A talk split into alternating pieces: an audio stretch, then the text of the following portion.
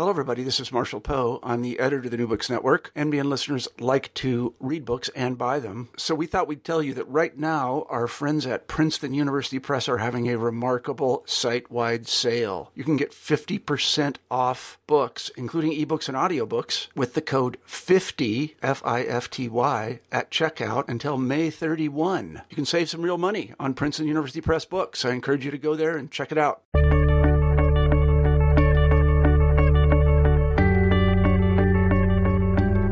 Welcome back to New Books in Native American Studies. I'm Andrew Epstein, and thanks for listening to this podcast for the New Books Network. Each month, we pick a newly published work in Native American and Indigenous studies and spend the hour speaking with the author. If you've been listening to this program since I began in May, you'll surely have noticed a disciplinary trend in the works I discuss. They are, for the most part, historical in nature, reflecting uh, the bias of your host, who is, in fact, an aspiring historian. Well, today I'm finally breaking my routine as I'll be joined by Dr. Erica Prussing, Assistant Professor of Anthropology and Community and Behavioral Health at the University of Iowa. We'll be talking about her new book, White Man's Water The Politics of Sobriety in a Native American Community, just out from the University of Arizona Press. Dr. Prussing spent several years living on the Northern Cheyenne Reservation in Montana involved in community health initiatives and conducting interviews about the disruptive role alcohol and alcoholism has played in the lives of many Northern Cheyenne. These testimonials serve as the basis for Dr. Prussing's sensitive and thought provoking work, exploring the cultural shaping of personal narratives, the politics of how these perspectives interact in local social life, and to the consequences that these processes have for individuals seeking sobriety. In turn, she demonstrates the diverse ways in which Northern Cheyenne community members experience alcohol related problems and conceptualize the transformation from drinking to sobriety. I hope you enjoy our conversation. Dr. Prussing, welcome to New Books in Native American Studies. I'm so glad you could be here. I'm very glad to be here. Thanks for inviting me, Andrew. Of, of, course. Well, today we're discussing your new book, White Man's Water The Politics of Sobriety in a Native American Community. It's just out from the University of Arizona Press and the First Peoples Publishing Consortium. I'm particularly glad to be discussing this work today as it uh, it's really my first foray for this podcast series into uh, contemporary issues, into cultural anthropology. Um, but what's even more exciting is that this work uh, doesn't just assume the distant pose of a scholarly observer, it's also deeply embedded in and accountable to the Northern Cheyenne community that is its focus. So uh, there's much to discuss here, uh, and I'm looking forward to doing so. But I want to start by asking you to tell us a bit about yourself and how you came to write this book. Oh, okay, great. Well, so I'm on the faculty at the University of Iowa in both anthropology and public health. So I first came to the Northern Cheyenne community um, through sort of a collaborative effort. I had been interested in looking at uh, research about women and alcohol and was finding there really wasn't much out there in uh, the sort of health literature um, about Native American women. So I went looking for a place that would be interested in having me do this kind of work that they could directly use it in their own, you know, health programming and so on. And uh, Northern Cheyenne was uh, that community. So I've been connected with them since 1992 was my first sort of contact and visit and so forth. I lived there from 94 to 97. Um, as a result of my experiences there, I finished my PhD in anthropology and then also got a master's in public health. So I have a very uh, detailed sort of interest in producing knowledge that can be actually applied by people who are interested uh, working uh, in Native communities on particular health programs. So that's a bit where I'm coming from in sort of writing the book, I guess.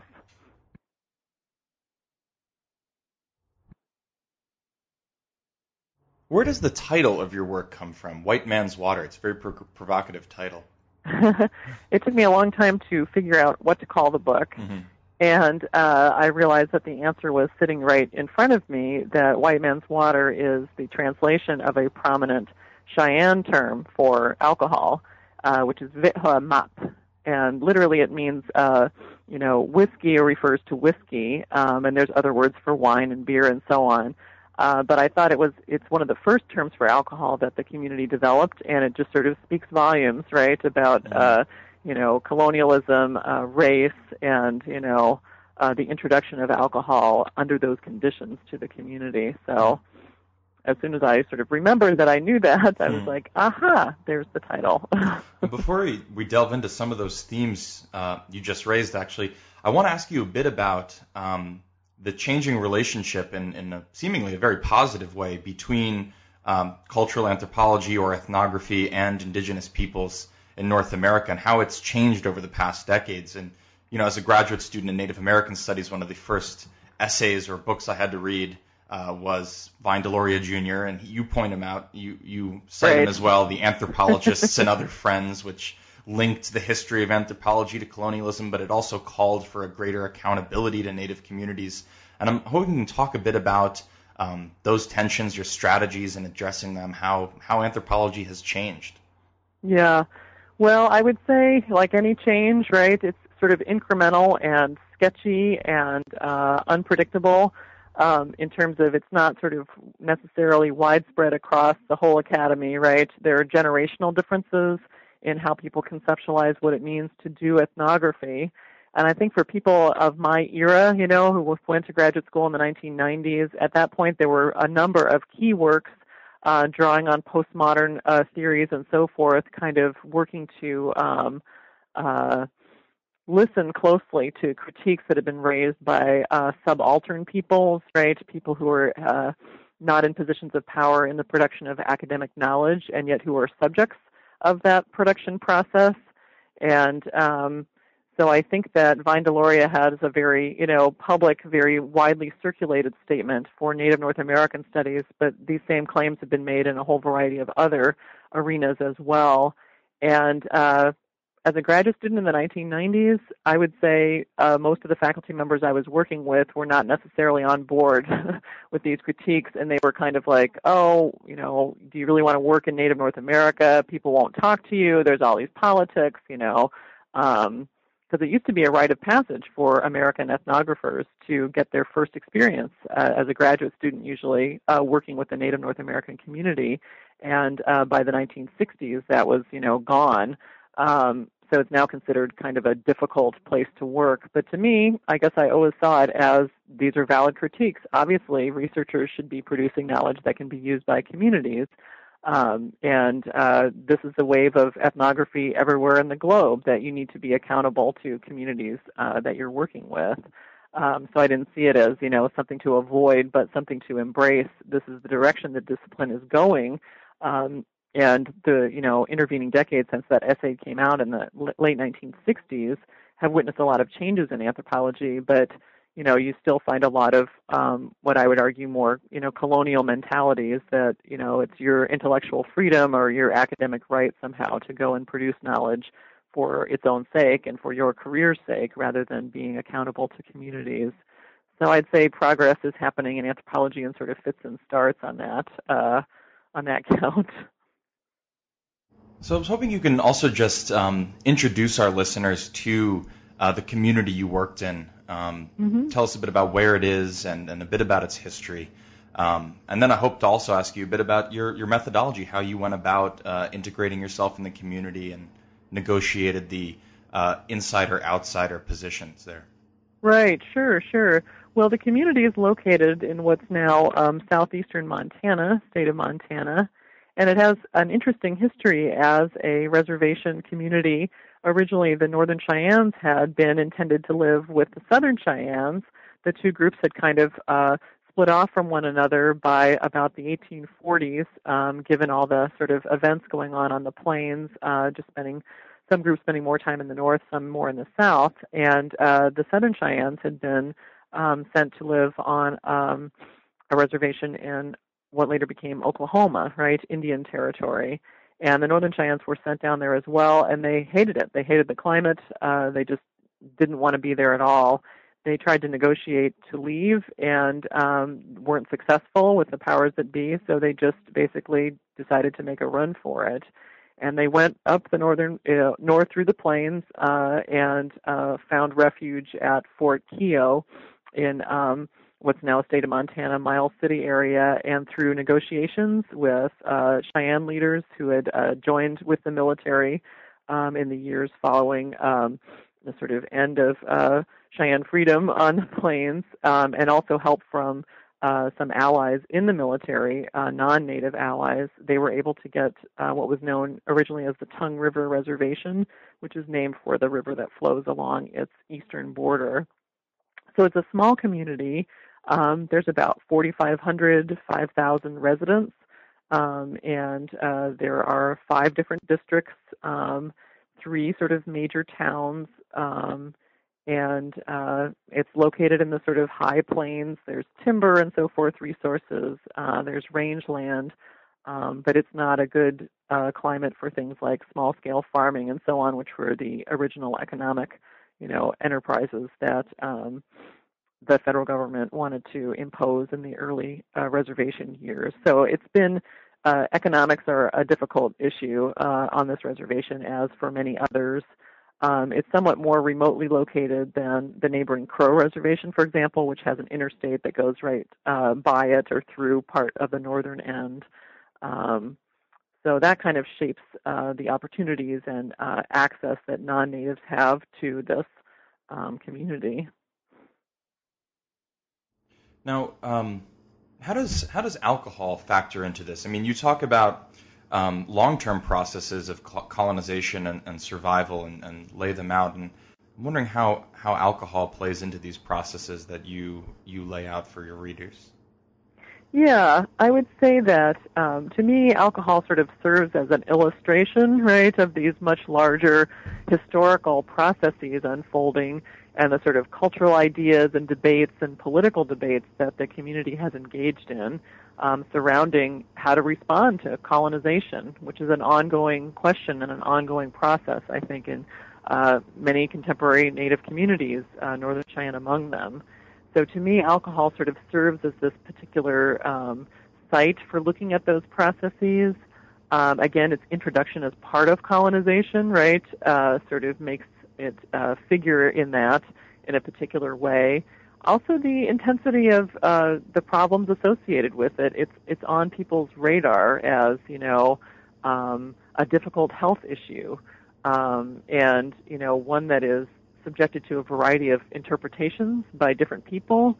Uh, interpretations that can change over the course of generations, that can also change in a person's life, right? Uh, alcohol is something they may engage in in the youthful eras of their life and then no longer later. So it's just to me was a really fascinating um, location to sort of look at these complex and um, diverse uh, uh, cultural processes that are going on in the community, which uh, was immediately sort of striking to me. You know, you kind of come out with a, a stereotyped idea, I guess, um, of what it means to study culture. And I, I had some background in more contemporary social theories when I started field work, but I think was still kind of, you know, I'm going to be able to come up with some laundry list of, you know, features that defines Northern Cheyenne culture. And pretty quickly it became apparent that alcohol is highly debated and contested, and there's multiple perspectives about it.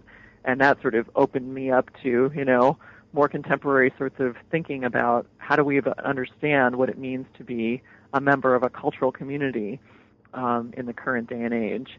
And I think part of the appeal too was um, noticing immediately that the 12 Steps of Alcoholics Anonymous had a very prominent role to play in this community, and that's also a nice way to look at the way in which much broader, kind of globalized even processes, right, uh, end up playing out in localized cultural contexts because clearly this whole mode of, you know, therapeutic intervention into alcohol was not developed in Native North America at all um, and has been adapted in some ways. Um, uh, but in other ways, it really helped me to sort of see and tell the story, I hope, of uh, the pressures that are brought to bear on tribally run and tribally managed um, healthcare systems. Um, uh, that there's a tendency to sort of have this default reliance on non-native uh, therapies, and um, sort of how those politics work. Um, this topic of alcohol really enabled me to tap into that because of um, the prominence of uh, 12-step approaches. Let's talk a little bit more about um, the 12 step program. As you said, it's um, well. I'm hoping you can tell me a little bit about its history, uh, how it how it comes to be the dominant paradigm uh, in the Northern Cheyenne community, and as well as some of the um, tensions around its its use. Yeah. Well, the history of it, I mean, it was founded in the 1930s uh, by sort of middle class, you know, white uh, male um, two people, one a recovering alcoholic and uh, or alcoholic wanting to recover, and one a physician. And so it became this sort of grassroots movement that accrued a lot of attention and a lot of members, and ultimately through a process that's really actually fascinating to me, but um, got very integrated through. Um, a variety of uh, networks and uh, research interests. Certain research centers emerged by the 1950s, for example, to look at alcohol use in the United States, and were sort of uh, connected with um, AA and uh, its sort of uh, organizational infrastructure at a grassroots level. And so the emergence of research about alcohol and the activities of AA were very intertwined in the mid 20th century. Um, and it became sort of this, you know, standard. At the same time, there were always complaints that do we really have any evidence that it works or for who it works, right? And then uh, with the various civil rights movements of the 1960s, there was a whole move to diversify AA and sort of say, do we need special groups for women or for, you know, people uh, gay and lesbian and transgender, right? These sorts of uh, gender, uh, sexual identities, uh, racial and ethnic identities, um, other sorts of things. Uh, so that's a feature of the movement. And um, in addition to that, there's also been an expansion of its scope from just focusing on people who drink and want to stop drinking to people who are affected by that as spouses, as children, right, as members of family systems. That was a big trend in American psychotherapy by the 1970s you have all these kind of larger historical currents playing into uh, the evolution of the 12 steps. And at this point in time, I would say there's a lot of criticism uh, of these approaches and whether and how they work. Uh, and at the same time, it remains a very profound kind of uh, foundation for the way in which a lot of um, therapeutic interventions for substance abuse are formulated. Um, and there are definitely alternatives where people want to do things like short term therapies as opposed to lifelong attendance at meetings, which is kind of a cornerstone of 12 step approaches. Um, and people also want to focus on, you know, you can do individual therapy, kind of cognitive behavioral sorts of things where you alter how a person thinks about alcohol and their relationship to it, and uh, behavioral sort of consequences uh, or changes follow from that so that you don't need necessarily the whole group mechanism, the group meeting. Uh, so there's a lot of, you know, um, discussion of alternatives and in some cases implementation. But I think when you sort of talk to people who work in the substance abuse field on the front lines, uh, many are still they were raised, you know, and their chemical dependency, you know, training program that they went through focused on ideas that are um, grounded in the 12 steps. And the basic concept is, you know, that you've come under the power of substances, um, that your life and psychological world is oriented around the use of a substance, and that you need to relearn how to behave uh, socially, how to talk and think about yourself, and how to deal with your feelings um, in a way that uh, enables you to um, operate, live, you know, feel motivated by a variety of other factors, not just the relationship to the substance. Um, so that's kind of AA's big contribution, I guess, to um, therapeutic interventions for alcohol. And One of the observations you make in the book is that is that while the 12-step program is not universally embraced at Northern Cheyenne, you found that young women in particular found meaning in the program. I'm wondering mm-hmm. why you think that is. Yeah, I think it's definitely a generational thing. You know, I think that um, the open expression of emotion and so forth. That's often part of 12 step approaches.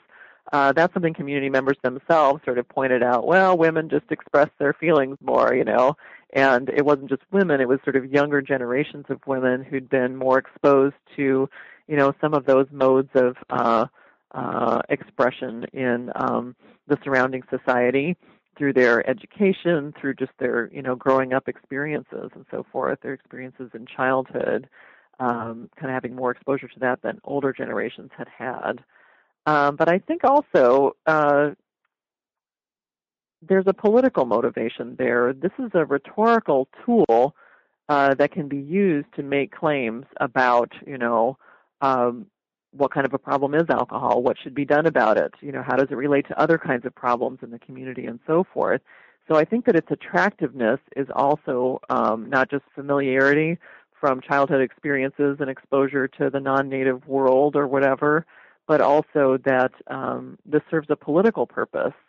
Um, and then along with that, I think the psychological appeal of it is also important to attend to.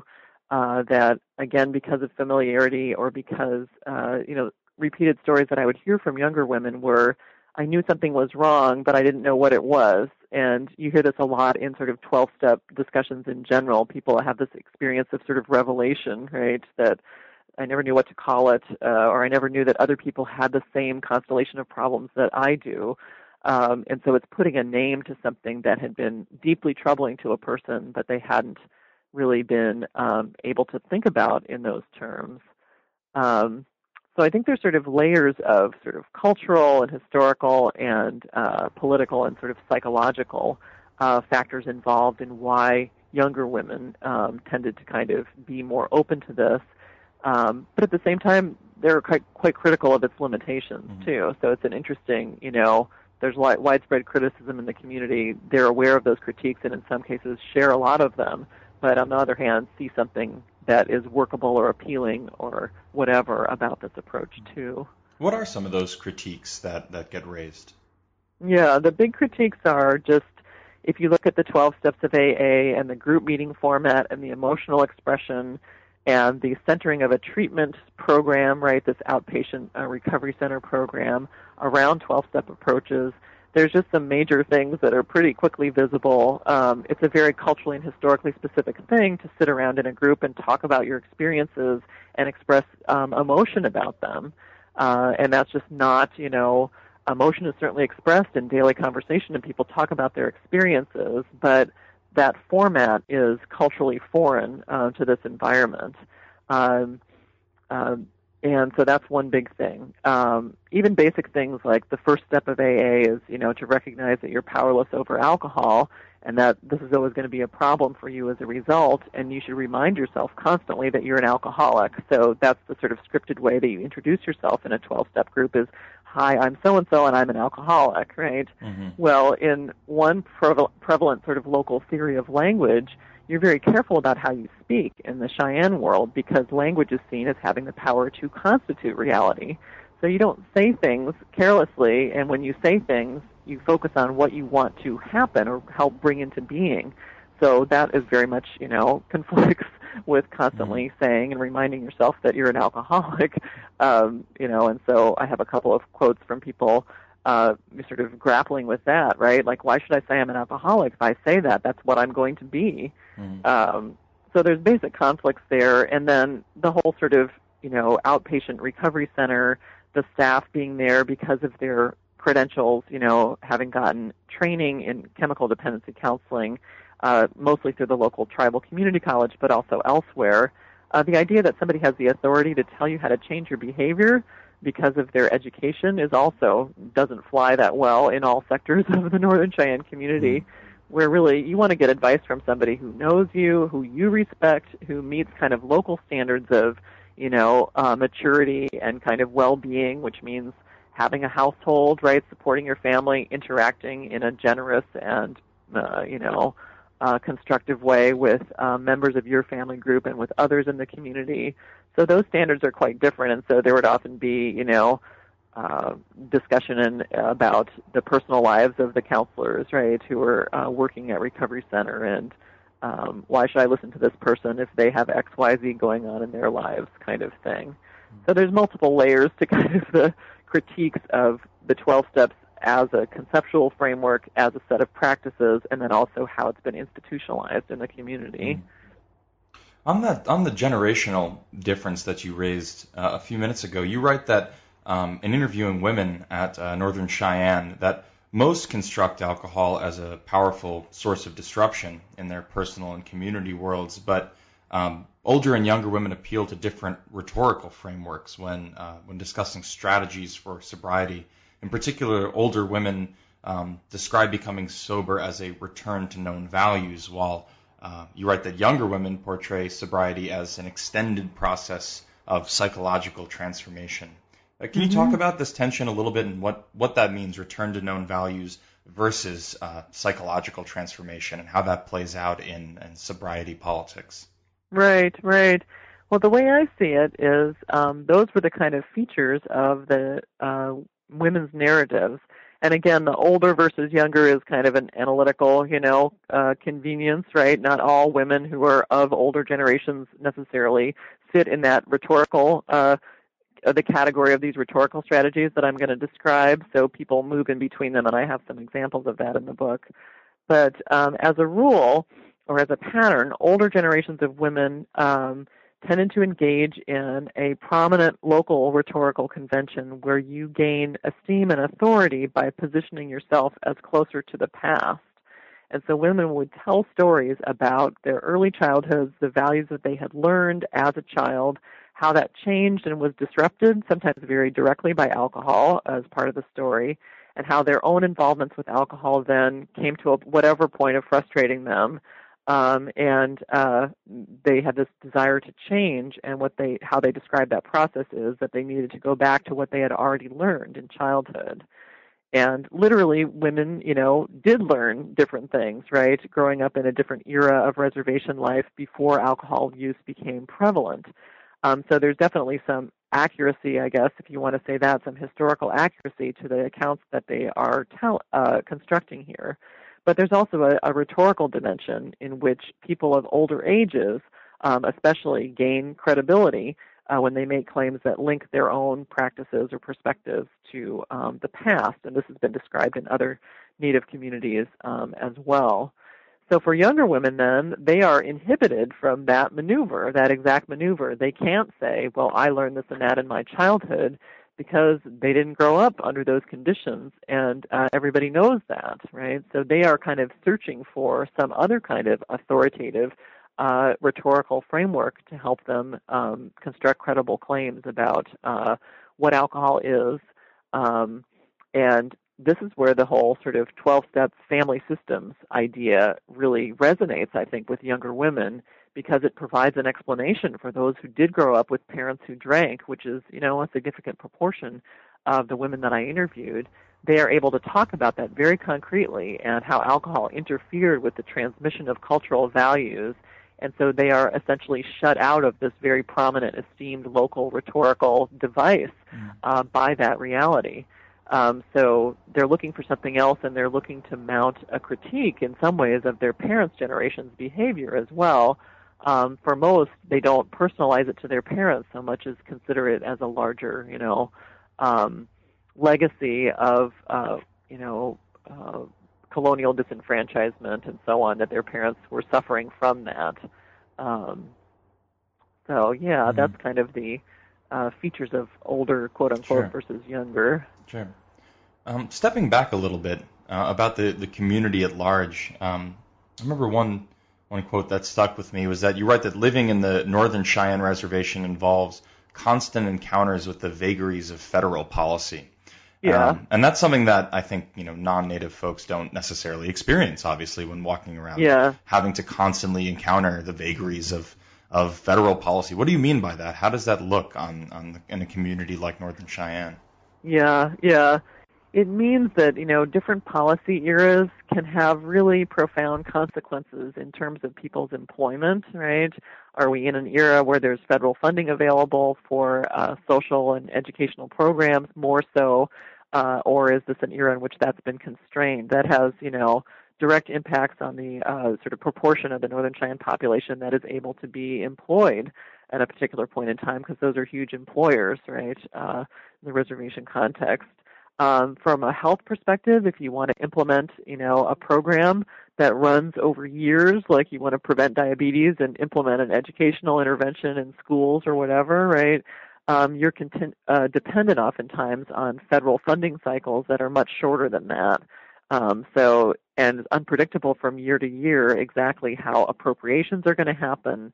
Um, you know, uh, there's lots of laws on the books saying that Congress is supposed to support, you know, XYZ things with uh, XYZ amounts of money.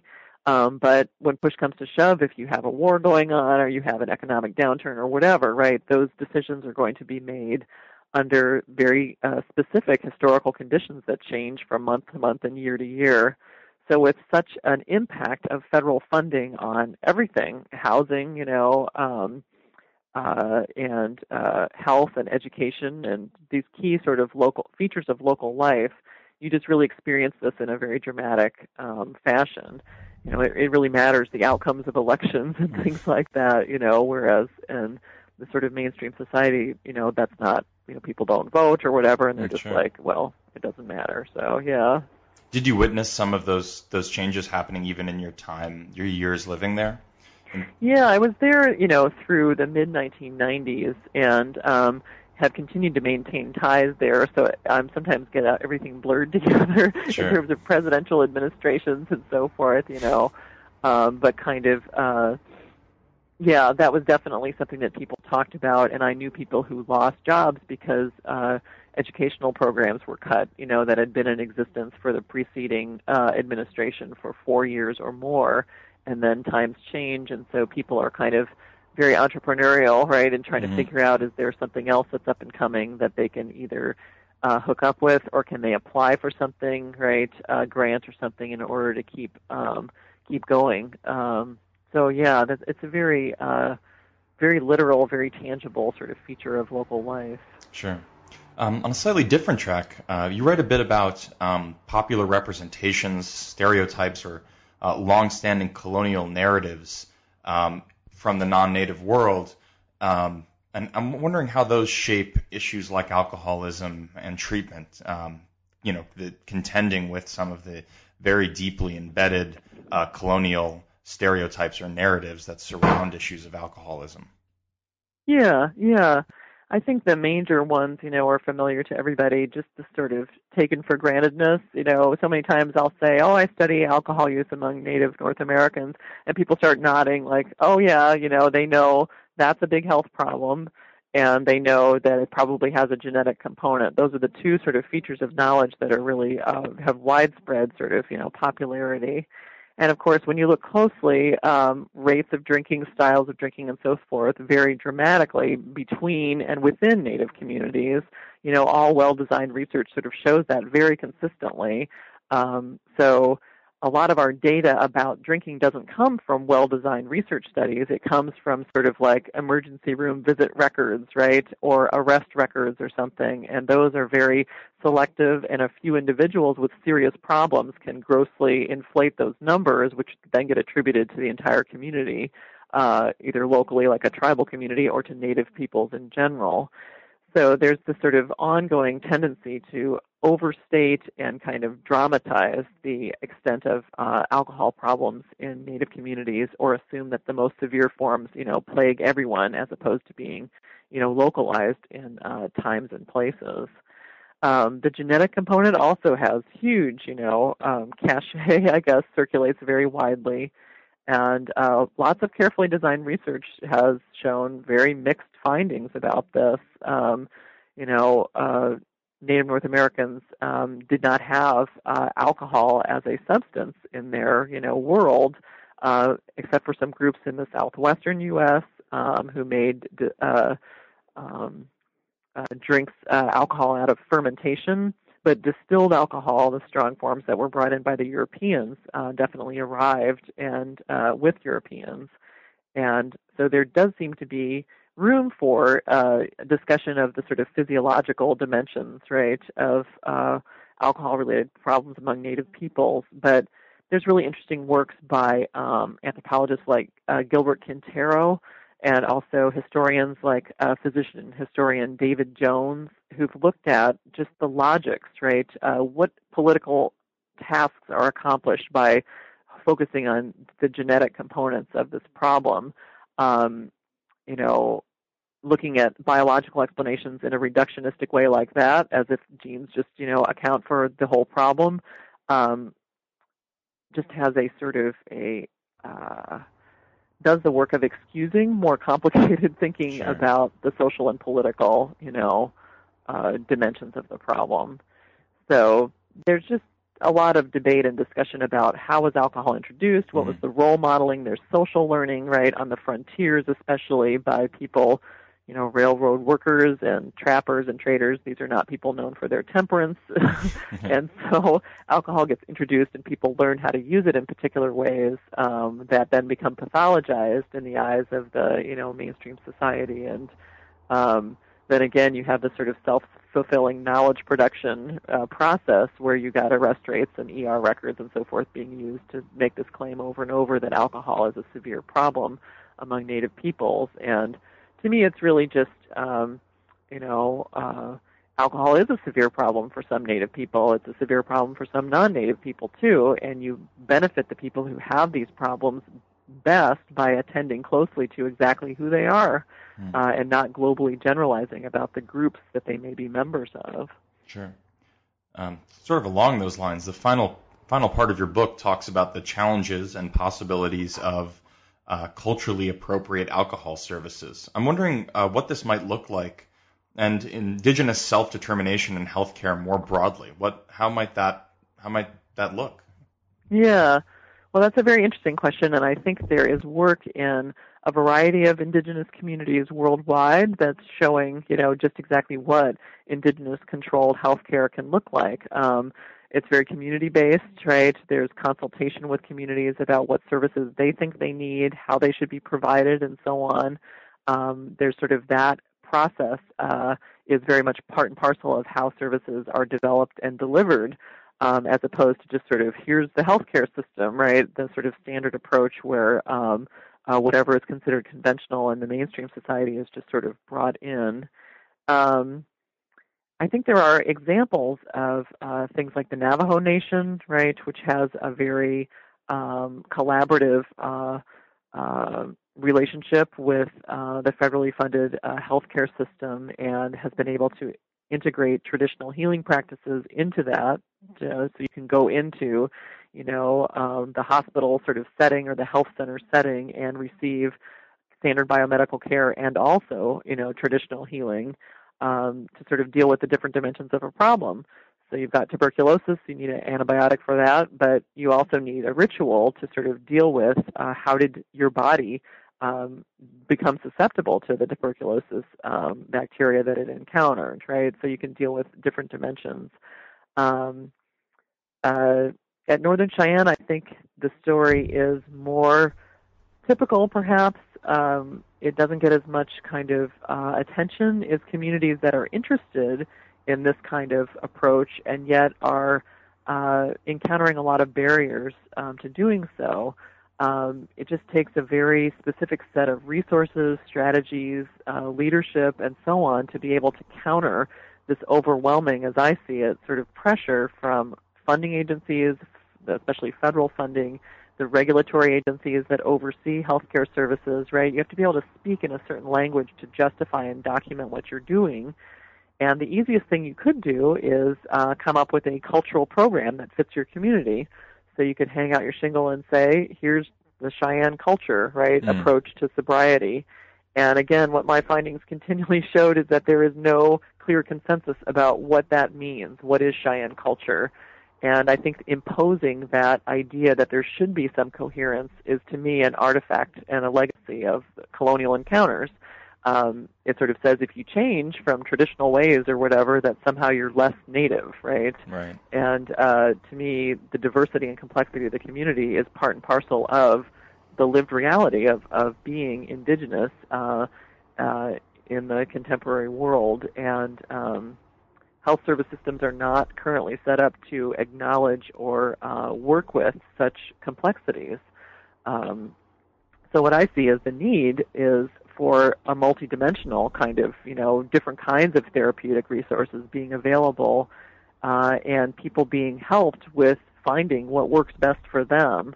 And this is just not a mentality that's seen as efficient, right, or mm. kind of, you know, feasible in our current sort of service systems. But I think it's really would benefit a lot of populations, not just native populations, to think more along these lines. Uh, but the very pressing need, you know, um, in native communities, to me, is uh, is abundantly clear. there are higher rates of health problems, and there's uh, an extra layer of sort of, but don't you have a coherent local culture, right? That message kind of embedded in the way in which um, healthcare politics uh, play out.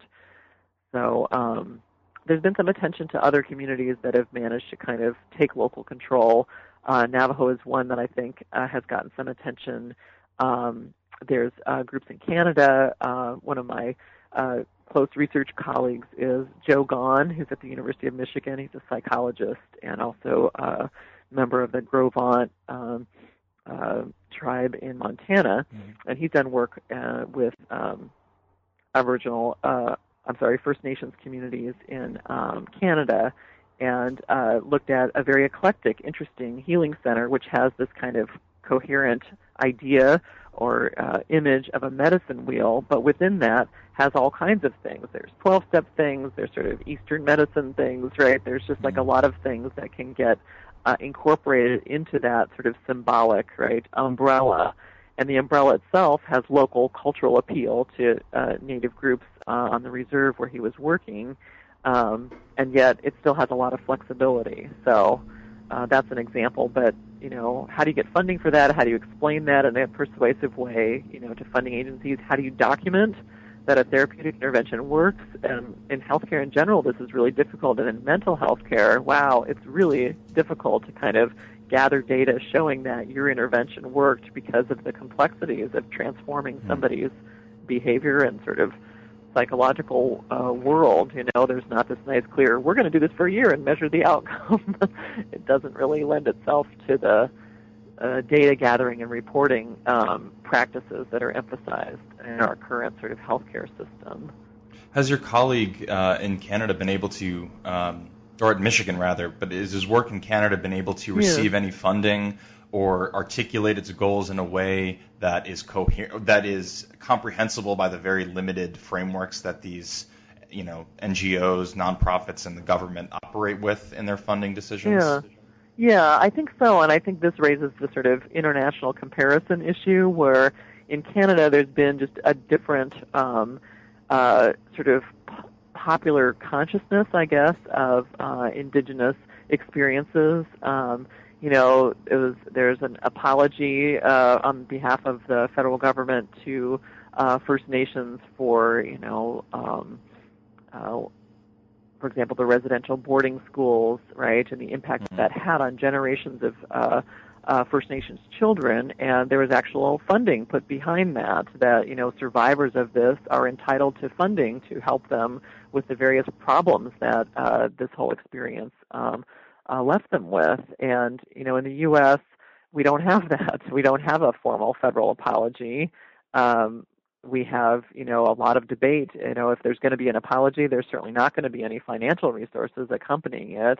You know, the climates, I think, of awareness of um, indigenous peoples' uh, contemporary experiences and the sort of political motivation to address those are incredibly different and actually my my current work does uh, look at uh, international comparisons um, uh, in the ways in which um, health research has been taken over by indigenous peoples, and uh, the scenario in the U.S. is very different than the scenario in a place, for example, like New Zealand, where uh, Maori activism has led to uh, Maori-controlled um, health research centers that operate quite differently than what you see uh, in terms of, for example, tribally run epidemiology centers or other sorts of things uh, that have emerged in the United States. Hmm. By way of conclusion, I, I want to ask you um, about the, the different potential audiences that you have for this book. Um, and what you hope they take out of it. I mean, it, occurred to me when reading it that this is a book um, that can and will be read uh, by anthropologists, um, but also I would imagine uh, healthcare workers or mm-hmm. people just generally interested in uh, reforming healthcare practices. So, what is there different messages you hope to convey to each of those audiences, uh, and what might those takeaway points be for you? Yeah, that's a great question. Um, this is the problem with working for over a decade on the same project is your own thinking evolves, right? And before you know it, you've got these sort of multiple messages going.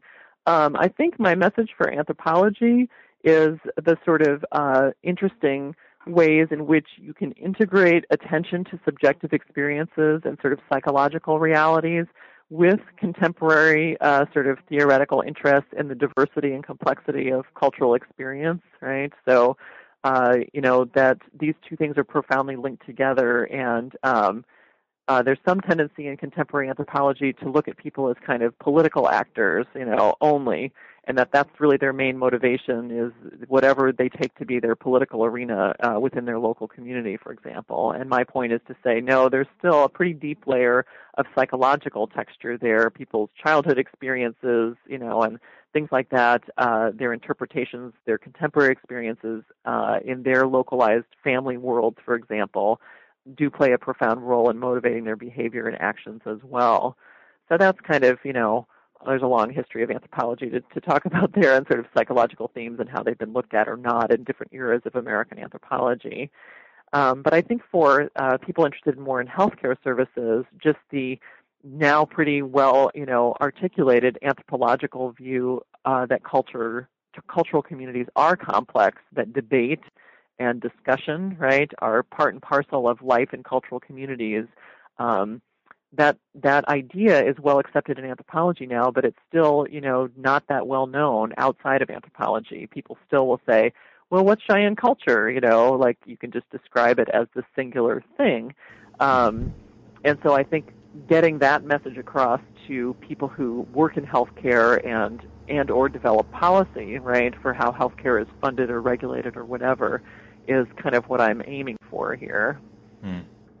Well, I've been speaking with um, Dr. Erica Prussing, assistant professor of anthropology and behavioral health at the University of Iowa, about her new book, White Man's Water The Politics of Sobriety in a Native American Community. It's just out from the University of Arizona Press. Uh, now, I usually ask uh, as my last question uh, what you're working on now or what you hope to be working on. You've mentioned a little bit um, in yeah. the previous question about that. And is, is, is, there anything else you'd like to add about uh, about what you, you hope your next project will be, or what it is you're currently working on? Yeah, well, my next project just really builds on where this book ends. You know, which is uh, sort of saying what's really at hand here is a politics of knowledge, right? And who controls the production of knowledge about health has a lot to say, uh, or a lot to sort of um, a lot of influence over what will end up being done about health problems. And so I've been increasingly interested in indigenous controlled health research and started reading about this and teaching about this. I teach a health of indigenous peoples class here uh, at Iowa and um, realized that uh, Maori experiences in New Zealand are kind of a um, uh, interesting uh, case in point. There's still lots of health disparities there, but the sort of indigenous controlled health research has taken on a very powerful life and has influenced in some ways the ways in which the nation state is gathering uh, its you know health statistics. Uh, we're not seeing that in the U.S. Uh, so far, even though there's been a movement towards more indigenous controlled health research um, underway uh, for quite some time and especially visible since the 1990s. So this is kind of a historical and also ethnographic project that seems to be where, what I like to do is that combination, um, you know, looking at these sorts of issues. So. Well, I'm I'm very excited about that that next project. But in the meantime, uh, our listeners should uh, pick up a copy of White Man's Water: The Politics of Sobriety in a Native American Community uh, by my guest Erica Prussing, out from the University of Arizona Press. Dr. Prussing, thank you so much for joining me today. Thank you, Andrew. It's been great. Thanks. You've been listening to an interview with Erica Prussing, author of White Man's Water The Politics of Sobriety in a Native American Community from the University of Arizona Press. You can find us on the web at newbooksinNativeAmericanStudies.com, where you can listen to all our previous podcasts, and you should track us down on Facebook where you can post questions, comments, or suggestions for new books you'd like to hear discussed on this program. For the New Books Network, I'm Andrew Epstein, and I hope you join us again next month for another new book in Native American Studies. Thanks.